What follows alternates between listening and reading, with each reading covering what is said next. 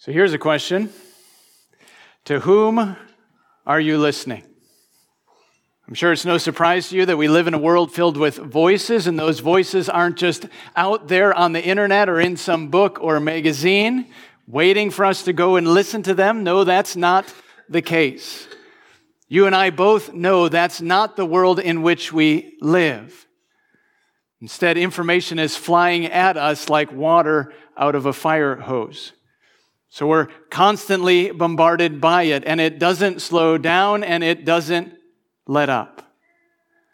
And if we're honest, we know it's our own fault, because we willingly and joyfully open the floodgates through the infinite forms of technology, most of which we carry on our own person. So apps on our cell phones that we somehow have to look at constantly. We allow this sea of voices to come pouring into our lives and filling our ears, so that at every waking moment we have information, these voices at our fingertips speaking into our lives. And what I think we need help on is understanding and actually believing that this endless sea of information, these voices, are not neutral. Instead, most are unworthy. Some are even wicked, because they're telling us lies about the world in which we live, and calling us to things that are destructive to our own souls, because they bring words of temptation and distraction and compromise. So what we need to do is clean house. Get rid of the noise, so we can focus our thoughts and dial in the frequency of both our hearts and our minds to one voice. One voice who will speak truth into our lives that we know we need to hear, so that we might live lives that bring glory and honor and praise to God alone. So if you would, go ahead and open your Bibles with me to Deuteronomy 18. Deuteronomy 18. I know, you're like, I thought we were in Exodus and Matthew, and now we're starting in Deuteronomy. This is not looking good. We are going to move quickly this morning. But we are going to go Deuteronomy, Exodus, all the way Exodus 1, Exodus 40. Then we're going to go to Matthew 1, all the way to Matthew 28. I know. It's going to be great. That's what you're thinking. Deuteronomy 18, verse 15. Look at this. Moses is writing here. So Moses says this. Deuteronomy 18, 15. The Lord your God will raise up for you a prophet like me from among you, from your brothers. It is to him that you shall listen, just as you desired of the Lord your God at Oreb on the day of the assembly, when you said, let me not hear again the voice of the Lord my God, or see this great fire any more, lest I die. If you remember, that's Exodus 19, when God descended on Mount Sinai. Verse 17, and the Lord said to me, they are right in what they have spoken. I will raise up for them a prophet like you from among their brothers, and I will put my words in his mouth, and he shall speak to them all that I command him. And whoever will not listen to my words that he shall speak in my name, I myself will require it of him. But the prophet who presumes to speak a word in my name that I have not commanded him to speak, or who speaks in the name of other gods, that same prophet shall die. And if you say in your heart, how may we know the word that the Lord has not spoken? When a prophet speaks in the name of the Lord, if the word does not come to pass or come true, that is a word that the Lord has not spoken. The prophet has spoken it presumptuously. You need not be afraid of him. So a few things here. Verse 15, he will be like you from among your brothers. So a prophet who will be like us in every way. Verse 18, God will put his words in his mouth that he might speak all that God has commanded. How will we know that he's the real deal, that he's the prophet from God? Verse 22 says, what he says will come true. It will come to pass. And then last but not least, how should we respond? Verse 15. Very simply, we should listen to him. Because verse 19 says, whoever will not listen to him, God will require it of him. Which means God is going to hold us accountable to how we respond to this prophet. But what I want you to notice more than anything here in Deuteronomy 18 is Moses knows. Moses knows there's a prophet coming after him that is greater than him. And it's to him that we should listen. Because he's going to be God in the flesh. The Lord Jesus, who speaks the word of God, so that we might listen, repent of our sin, believe in his name, and live for his glory. Because he's the one to whom the entire Bible is pointing. So here's my goal. To review the book of Exodus, following its contours, specifically focusing in on Moses. So that's number one, Moses and Exodus, and then highlighting how Exodus demonstrates in and of itself that Moses was never the ultimate prophet or the ultimate mediator, but always pointed forward to Jesus. Then we're going to jump to the Gospel of Matthew, and I'm going to show you how Matthew specifically sets up his entire gospel to demonstrate that Jesus is the greater than Moses, which will set us up well for next week and the Sermon on the Mount. But all of that will drive home this one question. To whom are you listening? And the right answer is Jesus. Because it's only in Jesus that we can experience the joy of salvation and live in a right relationship with God. So if you would, flip back to Exodus 1, page 45. I would encourage you to have your Bible open.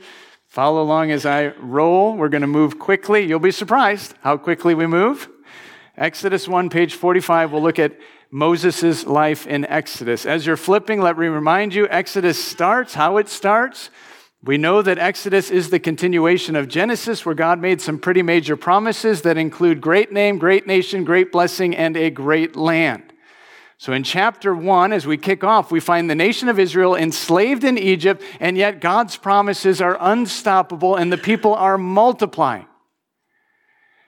But to save them out of Egypt, God raises up a deliverer, namely Moses. So number one, birth in the midst of a wicked king. Look at Exodus chapter 1, verse 15. Then the king of Egypt said to the Hebrew midwives, verse 16, when you serve as midwives to the Hebrew women and see them on the birth stool, if it is a son, you shall kill him. But if it is a daughter, she shall live. Verse 22, then Pharaoh commanded all his people, every son that is born to the Hebrews you shall cast into the Nile, but you shall let every daughter live. So in the midst of this horrible, wicked situation, the killing of baby boys, Moses is born. Chapter 2, verse 1. Now a man from the house of Levi went and took as his wife a Levite woman. The woman conceived and bore a son, and when she saw that he was a fine child, she hid him 3 months. Moses is born in the midst of a wicked king who is obviously trying to kill him. God protects him. Chapter 2, God reveals himself to him. Chapter 3, burning bush.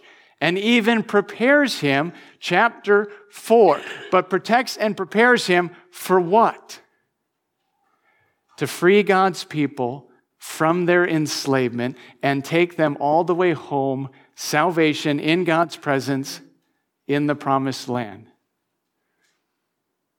God raised up this mediator for that purpose, to save his people, to save them out of Egypt. That's number 2. Flip forward with me to chapter 6, verse 6. God says to Moses, chapter 6, verse 6, say therefore to the people of Israel, God's telling Moses to speak to the people. So God is the one calling Moses to be the great prophet. Say therefore to the people of Israel, I am the Lord, and I will bring you out from under the burdens of the Egyptians, and I will deliver you from slavery to them, and I will redeem you with an outstretched arm and with great acts of judgment. I will take you to be my people, and I will be your God. And you shall know that I am the Lord your God who has brought you out from under the burdens of the Egyptians. I will bring you into the land that I swore to give to Abraham, to Isaac, and to Jacob. I will give it to you for a possession. I am the Lord." And we know from our time in Exodus, that's exactly what God does. I mean, who can forget the 10 plagues? Chapters 7, 8, 9, and 10. God sends 9 plagues on Egypt so that all the world might know that God is God and there is no other, and that He is a God who makes distinctions between His people and the Egyptians. But Pharaoh still won't let God's people go. So God sends a 10th plague, the plague of death, killing the firstborn in all of Egypt. And the only way to be delivered is through the substitutionary sacrifice of the Passover lamb. That's chapters 11 and 12, whose blood is placed on the doorpost and lintel of every house so the death angel passes over and the people are saved. But all that takes place, why? To take the people out of Egypt. And how exactly does that happen? Well, number 3, through the waters of the Red Sea. So 600,000 men, approximately 2 million people depart Egypt, but on their way out of town, Pharaoh changes his mind, pursues them all the way down to the Red Sea, where God puts an exclamation point on the fact that He is God and there is no other, by literally dividing the Red Sea, so God's people might live and Pharaoh's army might die. In fact, look at what Exodus 14, verse 30 says. So flipping forward, we're making progress.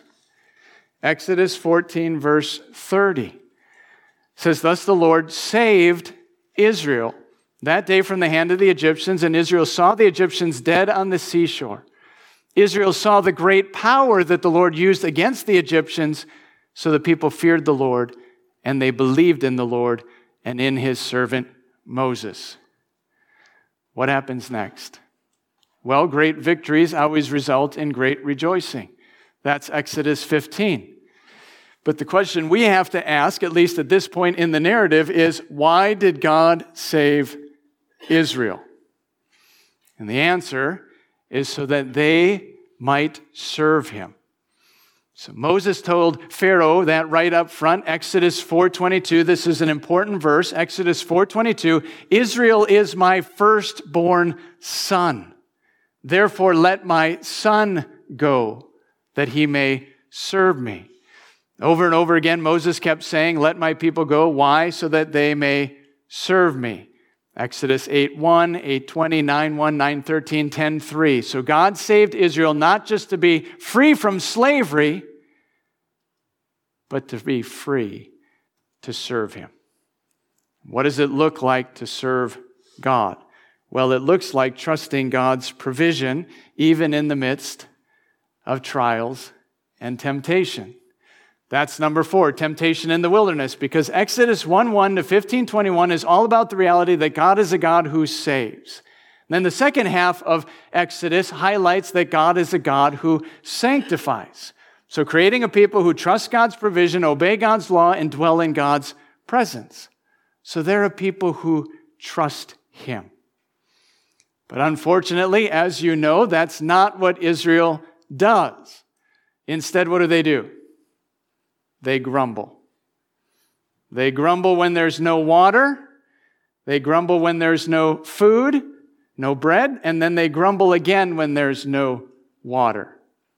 They grumble 3 times. No water, no bread, no water. I want to highlight 3 things. We're just taking information with us. It's going to end up landing in Matthew. 3 things I want to highlight. They're grumbling. Yeah, you pointed that out, Steve. I got it. They're grumbling. No, they're grumbling, but they're not just grumbling against Moses. They're grumbling against God. So if you would, flip to 16:8. The text is very clear, purposeful, helpful. Exodus 16:8. "And when Moses said, 'When the Lord gives you in the evening meat to eat and in the morning bread to the full, because the Lord has heard your grumbling, that you grumble against Him.'"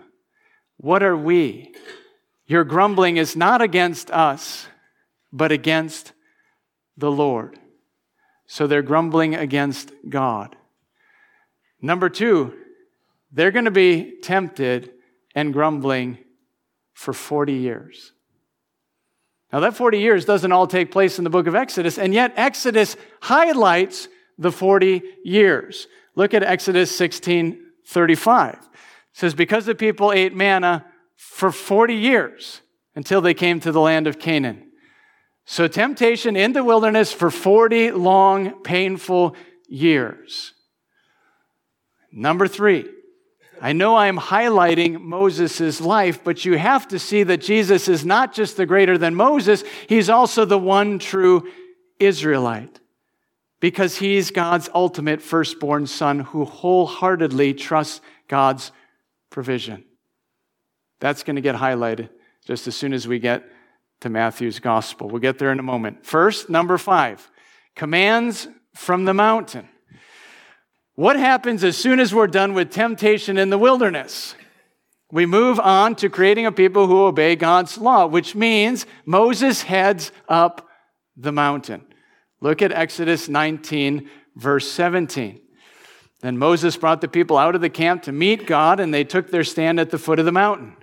Now Mount Sinai was wrapped in smoke because the Lord had descended on it in fire. Smoke of it went up like the smoke of a kiln, and the whole mountain trembled greatly.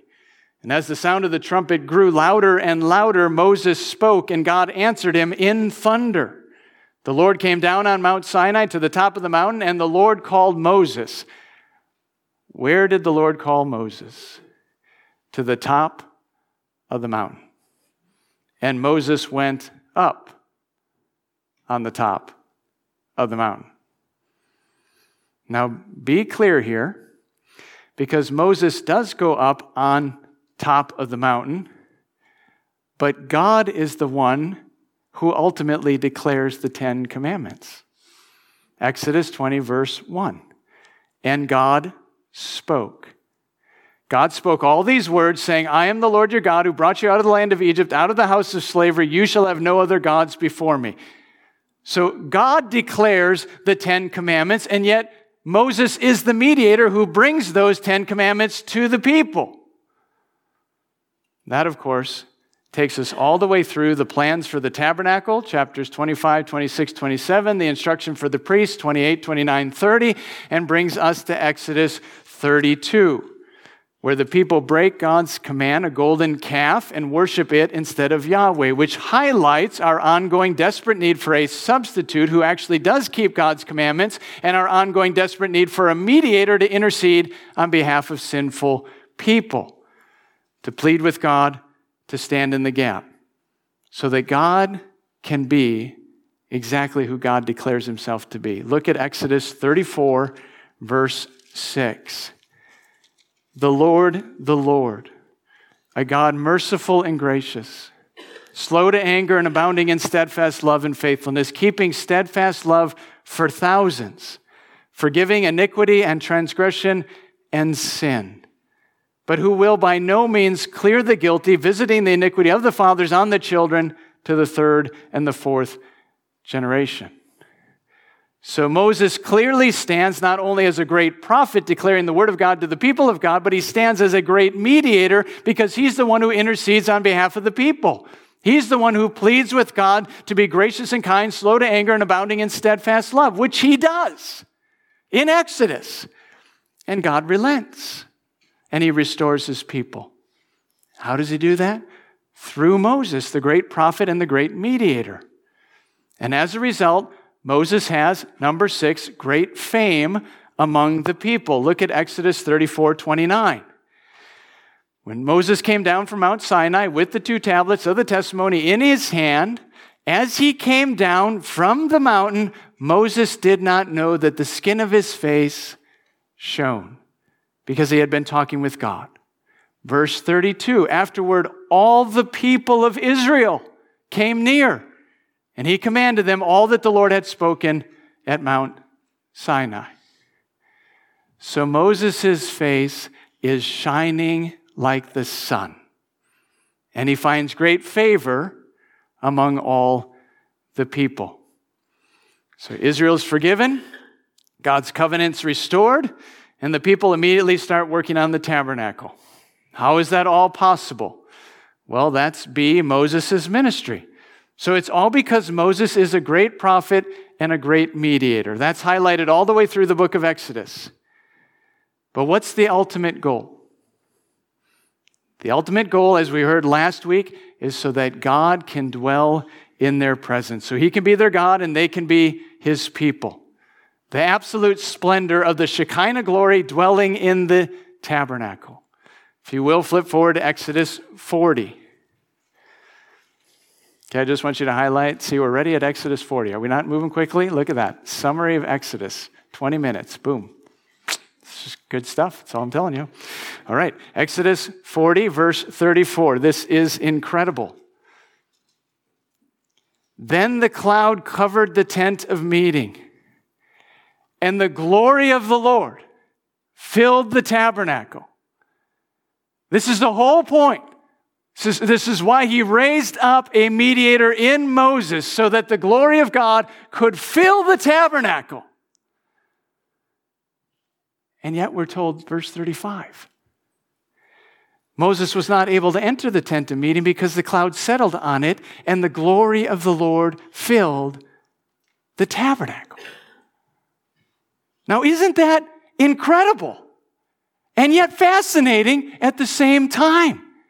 So first, the glory, that God actually dwells with his people. So God descends in all of his glory, and he fills the entire tabernacle. Which, by the way, is just a foretaste of when the Lord Jesus will come. The radiance of the Father's glory, the exact representation of his nature, and how he will uphold the entire universe by the word of his power. So the reality that Jesus is the Word made flesh who dwelt among us, full of grace and truth, living among us in our presence, God with us. All to ultimately fulfill God's promise that he will be our God and we will be his people. You know, I really don't think that we comprehend the glory of the Shekinah glory filling the temple. And I know we don't understand or comprehend the glory of the incarnation, that God became man and dwelt among us.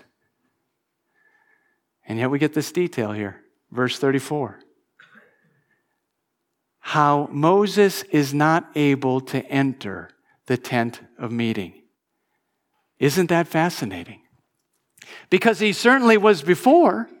Right, earlier he was able to enter the tent of meeting. That's why his face was shining. So why not now? How do we explain that? Well, I think God set it up that way, so that we might see Moses as a glorious type of Christ, because he certainly was a great prophet and he certainly was a great mediator. And yet when God in all of his glory descends on the tabernacle, Moses isn't able to enter. He's not able to stand fully, if you will, in God's presence. Why is that? Well, because Moses is not Jesus. So he's a great prophet and he's a great mediator, but he's not the ultimate prophet and he's not the ultimate mediator, and he's certainly not God himself. That's Jesus, not Moses. So if you would, let's take all that we've learned from Moses' life and Moses' ministry, and let's take it as we flip forward to the Gospel of Matthew. And we're going to see how Matthew so purposely and so specifically in all of his details highlights how Jesus really is the greater than Moses. Matthew chapter 1, page 807. Matthew chapter 1. So here's my point, so you don't miss what I'm doing. I'm trying to tell you that God orchestrated all of history, set up the entire book of Exodus. God orchestrates all of history, sets up the Gospel of Matthew, so that Matthew mirrors Exodus, so that in all of the contours and all of the details, you might know beyond the shadow of a doubt that Jesus is the greater than Moses. All purposeful. What's the first thing that you see when you hit the Gospel of Matthew? The genealogy. See, the genealogy of Jesus, which is what? It's the birth of Jesus, summarized in verse 18. Now, the birth of Jesus Christ took place in this way. When his mother Mary had been betrothed to Joseph, before they came together, she was found to be with child from the Holy Spirit. So a fascinating birth narrative is how Matthew starts, just like how Exodus starts. That includes, notice, verse 21. And you shall call his name Jesus, for he will save his people from their sins. So, Jesus, unique birth narrative in order to save God's people. And here's a question. Specifically, as you compare the birth of Jesus to the birth of Moses, is Jesus born in peaceful times when all is well and the world is as it should be? No, of course not. Jesus is born in the midst of a wicked king, King Herod, who's trying to kill him, just like Moses. Number one, birth in the midst of a wicked king. Look at chapter 2, verse 1. Chapter 2, verse 1. Now, after Jesus was born in Bethlehem of Judea in the days of Herod the king, behold, wise men from the east came to Jerusalem. It's really strange to be reading this when it's hot and humid outside rather than cold, right? You read this usually at Christmas. Okay, just me. All right. Verse 2, where he who has been born king of the Jews, for he saw a star when it rose and have come to worship him. When Herod the king heard this, he was troubled, and all of Jerusalem was troubled with him. And assembling all the chief priests and scribes of the people, he inquired of them where the Christ was to be born. Verse 5, they told him, Bethlehem. Skip down to verse 7. Then Herod summoned the wise men secretly and ascertained from them what time the star had appeared. And he sent them to Bethlehem, saying, Go and search diligently for the child, and when you have found him, bring me word that I too may come and worship him. Yeah, right. Because that's not what happens. Herod has no intentions of worshiping King Jesus. Instead, he wants to kill King Jesus. And yet, what does Matthew highlight before we get that detail? He highlights that Joseph and Mary flee and take Jesus where? To Egypt. Chapter 2, verse 13. Now when they had departed, behold, an angel of the Lord appeared to Joseph in a dream and said, Rise, take the child and his mother and flee to Egypt. Remain there until I tell you, for Herod is about to search for the child to destroy him. And he rose and took the child and his mother by night and departed to Egypt. Why is that so important? Well, first of all, you have to go down to Egypt in order to come out of Egypt. But even more important than that, look at verse 15. Verse 15 tells us that this was to fulfill what the Lord had spoken by the prophet, out of Egypt I called my son. God is orchestrating all of these details to match the Exodus narrative. And he's orchestrating all these details to highlight for us that Jesus is the greater than Moses and Jesus is the one true Israelite. All the details so that you can be absolutely sure that that is true. Number one, birth in the midst of a wicked king. Verse 16 tells us, Then Herod, when he saw that he had been tricked by the wise men, became furious and sent and killed all the male children. Not the girls, just the boys. Killed all the male children in Bethlehem and in all that region who were 2 years old or under. Jesus is born in the midst of a wicked king who's trying to kill him, just like Moses. But God protects him, and God prepares him in Egypt. Protects him and prepares him for what? To free God's people from their enslavement to sin, and to take them all the way home, salvation in God's presence, in the promised land of heaven. Number two, out of Egypt. Look at chapter 2, verse 19. But when Herod died, behold, an angel of the Lord appeared in a dream to Joseph in Egypt, saying, Rise, take the child, take Jesus and his mother, and go to the land of Israel. So out of Egypt, heading to the promised land, for those who sought his life are dead. What happens immediately after they come out of Egypt. That's right. He goes through the waters of baptism. So just like Moses, birthed in the midst of a wicked king, protected and prepared, taken out of Egypt, immediately through the waters. For Moses, the waters of the Red Sea. For Jesus, the waters of baptism. And yet, we get details. Look at what happens. Matthew 3, verse 16. And when Jesus was baptized, immediately he went up from the water, and behold, the heavens were opened to him, and he saw the Spirit of God descending like a dove and coming to rest on him. And behold, a voice from heaven said, "This is my beloved Son, in whom I am well pleased."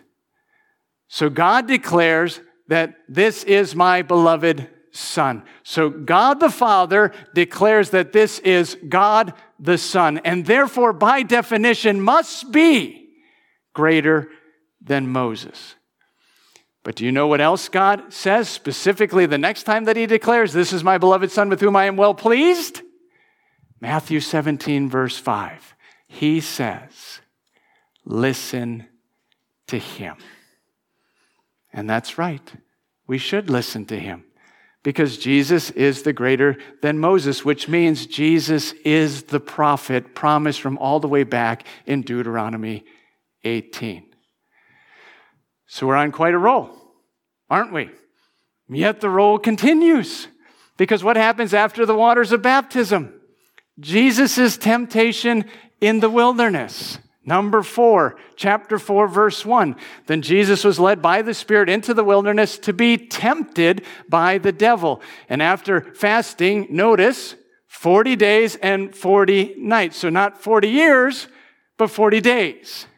What else? The text says, look at your Bible, he was hungry. And the tempter came and said to him, "If you are the Son of God, command these stones to become" what? "Loaves of bread." Okay, bread in the wilderness when you're hungry. That sounds familiar, doesn't it? And yet, what does Jesus do? Does he grumble? No. He answered, "It is written, man shall not live by bread alone, but by every word that comes from the mouth of God." I want you to pause and think about that for just a moment. Because the devil's clearly tempting Jesus. But how is he specifically tempting Jesus? He's tempting Jesus to not trust God's provision. Specifically when there's no food, no bread.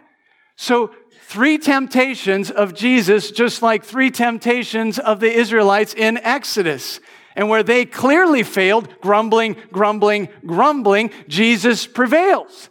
Because he wholeheartedly, without reservation, trusts God's provision. Which demonstrates not only that Jesus is greater than Moses, but that he's the one true Israelite who perfectly keeps God's commands, which makes him an adequate substitute for our sin. 40 days rather than 40 years.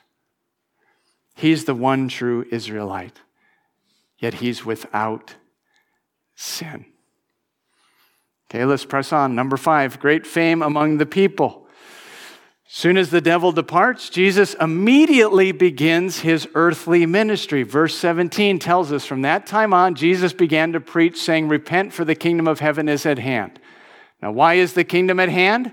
Because the king is at hand. So Jesus is the ultimate prophet, priest, and king. And how do things go for Jesus according to Matthew?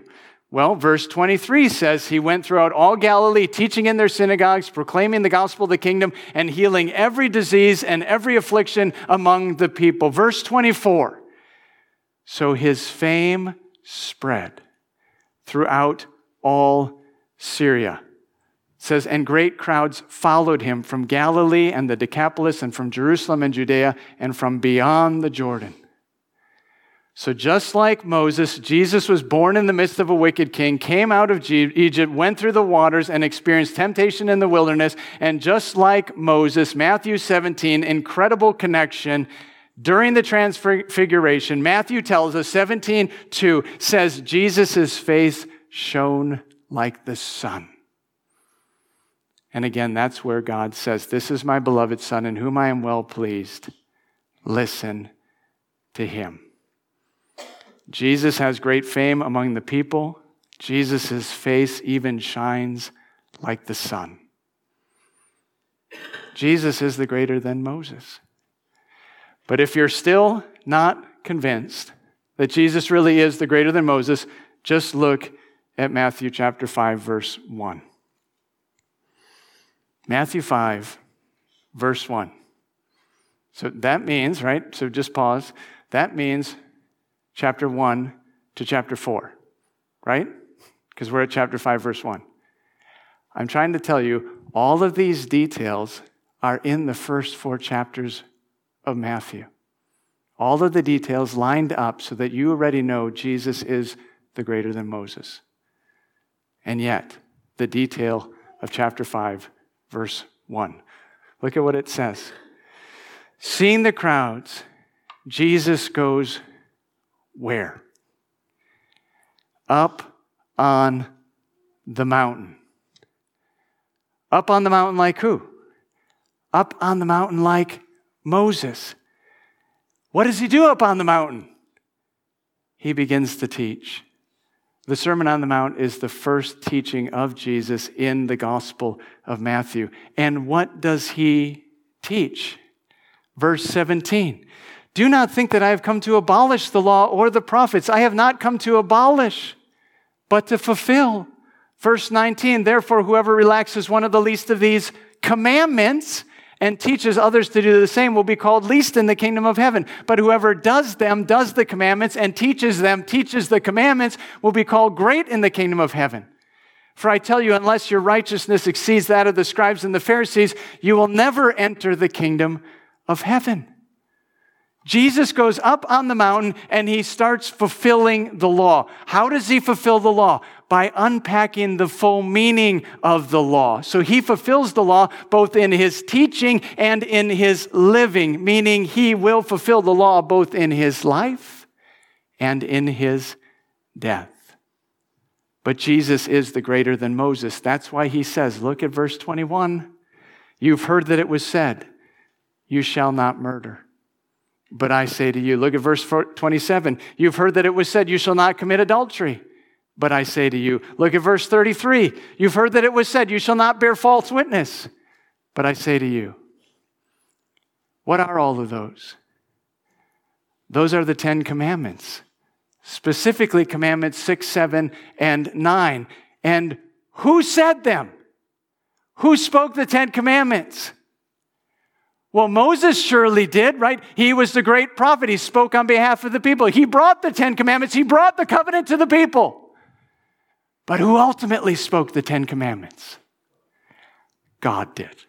That's exactly right. So Jesus is the greater than Moses because Jesus is God. Jesus is greater in every imaginable way. He's a greater prophet, mediator, and king. That's B, Jesus' ministry. Because number one, Jesus is the greater than Moses king. Now, you might say that's an easy one, Steve. You're cherry picking here, right? Because Moses wasn't even a king. You'd be absolutely right. But Jesus didn't come just to fulfill the book of Exodus. He came to fulfill all the scripture, the law, the prophets, and the Psalms. That's why he says in Matthew 4:17, the time is fulfilled and the kingdom of God is at hand, because the king is at hand. And what does he say if we're listening to him? He says, repent and believe the gospel. Jesus is the one true king of an eternal kingdom. That's why he speaks with such authority. In fact, we're going to see that in spades in the Sermon on the Mount. If you would, flip to the end of the Sermon on the Mount, chapter 7, verses 28 to 29. He says, and when Jesus finished these sayings, the crowds were astonished at his teaching. Why were they astonished at his teaching? Because he was teaching with such authority, not like the scribes and the Pharisees. And oh, by the way, how does the book of Matthew end?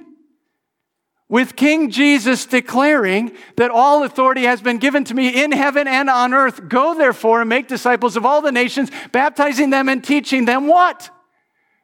All that I commanded. Jesus is the greater than Moses king. And Jesus is the greater than Moses mediator, because he became like us in every way, yet was without sin. So he can stand in our place, he can die the death we deserve to die, and he can offer us the life that we don't deserve. That's the glory of the gospel that Moses could never do. So yes, Moses could intercede for the people, but Moses can never die for the people. That only Jesus does when he dies as a substitute for our sin, like the Passover lamb. That's why Jesus declared from the cross, it is finished, it is done, to the world salvation comes. Hallelujah, he's alive. Hell was silenced when he cried, it is finished. He is the greater than Moses mediator. Now, as we close, I want to link to that reality, number 3, that Jesus is the greater than Moses prophet. Remember where we started. Deuteronomy 18, Moses declaring, God will raise up for you a prophet like me from among you, and it is to him that you should listen. How do we know, according to Deuteronomy 18, that this prophet is the real prophet?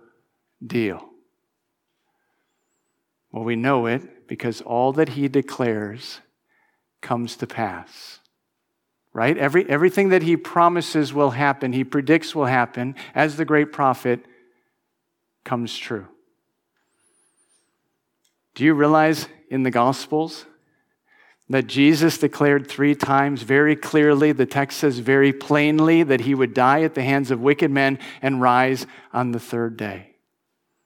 Luke 9:22, Jesus says, the Son of Man must suffer many things and be rejected by the elders, the chief priests, and the scribes, and that he must be killed. Then Jesus says, and then be raised on the 3rd day. Don't you see the fact that Jesus predicted his own death, burial, and resurrection, and it came to pass, it came true, confirms that he is the greater than Moses prophet from Deuteronomy 18? So if you're persuaded that Jesus really is the greater than Moses prophet from Deuteronomy 18, what should we do? We should listen to him. Very simply. That's who he is. Therefore, we should listen. Now, Jesus is going to say some really hard things in the Sermon on the Mount. I mean, he's going to confront us in every single area of your life. And you might be thinking, now I know why you're heading down to Montgomery, Alabama. You're going to get out of here before that happens. Let Richie preach those texts. No, he's going to say hard things. Again, remember the question. Who are you listening to? Because Jesus is going to say some hard things. He's going to speak into every single area of your life. He's going to confront us on our anger. Look at the Sermon on the Mount. I'm just going to walk you right through the Sermon on the Mount, right here. Chapter 5, verse 22. He confronts us on our anger. That everyone who is angry with his brother is liable to judgment. He's going to confront us on our lust. Chapter 5, verse 28, that everyone who looks at a woman with lustful intent has already committed adultery in his heart. He's going to confront us on our words, our speech. Chapter 5, verse 37, that our yes should be yes and our no should be no. He's going to demand. Look at chapter 5, verse 48. This is the demand he's making on our life, that we be perfect, just as our Heavenly Father is perfect. And that looks like something. Chapter 6, verse 1, not practicing our righteousness before people in order to be seen by them, but living for an audience of one, namely living for the praise of God, not the praise of men. Otherwise, you will have no reward from your Father who's in heaven. Jesus is going to speak into our prayer lives. Jesus is going to talk to us about fasting. Jesus is going to talk to us about money, your giving, What we do with our money, whether we're laying up treasure in heaven or we're consumed with the here and now. Why is he going to do that? Chapter 6, verse 24. Because no one can serve two masters. You will either hate the one and love the other, or you'll be devoted to one and despise the other. No matter what you do, you cannot serve God and money. If you're worried about this whole Sermon on the Mount series, he's also going to confront you on your anxiety, right? He's going to say whether or not you're really trusting in God with your life. Are you seeking first his kingdom and his righteousness, or are you trusting yourself? And if you're judging the person who's struggling with anxiety, he's going to confront you on that as well. Take the log out of your own eye. He's also going to confront you on whether or not you're really bearing fruit in keeping with your profession of faith.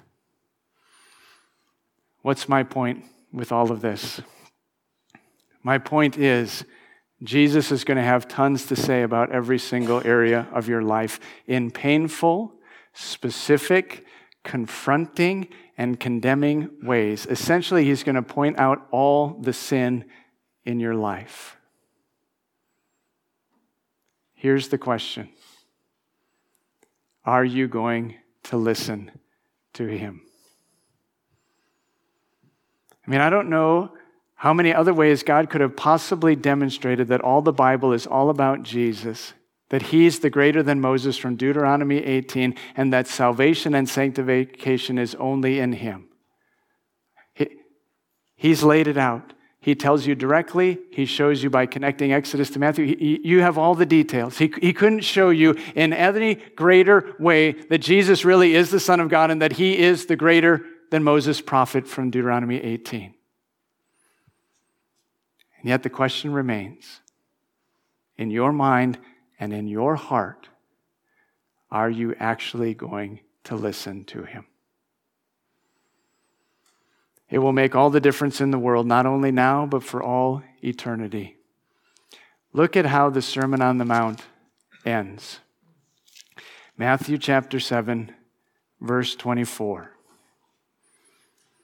Jesus tells you this little story after he's taught you all of these things and spoken into your life in all the details.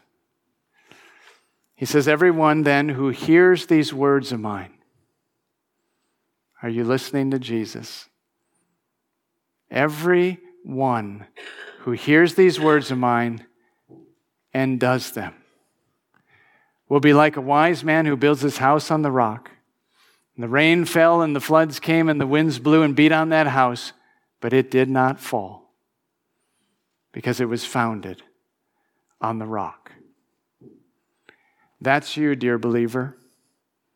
And that's my appeal to you in this new sermon series, that you would not just be a hearer of the word, but that you would be a doer of the word, that you would take Jesus' words to heart and that you would live them out in every single area of your life, knowing that when life gets hard, when the rain falls and the wind blows and the floods come, that you're listening to him. Your faith is in the Lord Jesus Christ. You're trusting in his perfect provision for your life. This is not working for your salvation. This is working out your salvation. Listening to him. Obeying his voice. Knowing that when you do, you have nothing to worry about. Because your life, salvation and sanctification, is founded on the solid rock of the Lord Jesus. But he doesn't stop there, does he? He gives you the promise, but then he also gives you the warning. Look at verse 24. "And everyone who hears these words of mine and does not do them will be like a foolish man who builds his house on the sand, and the rain fell and the floods came and the winds blew and beat against that house, and it fell. And great was the fall of it." Notice how it's the exact same difficulties of life. But the wise man listens and obeys, and the fool blows off the Lord Jesus Christ and does whatever he wants. Dear unbeliever, What else would you want to see? What else would you want to hear? What else do you want the Bible to demonstrate to you? Jesus is the greater than Moses who secured your salvation, and Jesus is the greater than Moses prophet who's declaring to you this morning and warning you that you should listen to him. I appeal to you. You have all the evidence you could possibly want to know for certain that Jesus' offer of salvation is legitimate. You just need to take him up on his offer. You need to humble yourself under the mighty hand of God. You need to repent of your sins. You need to plead for God's mercy, and you need to believe in Jesus. And I pray that you would do it today. You know, the Bible never promises you salvation on another day. It says, let today be the day of salvation. Not tomorrow, not next week, not next month, when you feel like it. Today. Let today be the day of salvation for you, not tomorrow, today. Believe in Jesus today. Jesus is the greater than Moses in every way, prophet, mediator, and king. By God's grace, may we be a people who wisely reject all the other voices in the world. They are pouring into your life all the time. I pray that we would be smart enough, wise enough to know those are not the voices we should listen to. Very simply, we need to listen to Jesus. Allow me to pray to that end. Father, we're so grateful that our faith is not grounded on wishful thinking. Our faith is grounded on the clear teaching of the Word of God that you have declared to us in so many different ways that Jesus is the Son of God, that he is the great prophet, priest, and king, and that salvation is exclusively only in him. So, Father, I pray that we would be those who believe in Jesus, who love Jesus, who listen to Jesus, and obey Jesus' commands. That we would live life in such a way that it would bring glory and honor and praise to your holy name, because we are longing and looking forward to his return when we will be in his presence for all eternity. Father, do that good work, we pray. In Jesus' name, amen.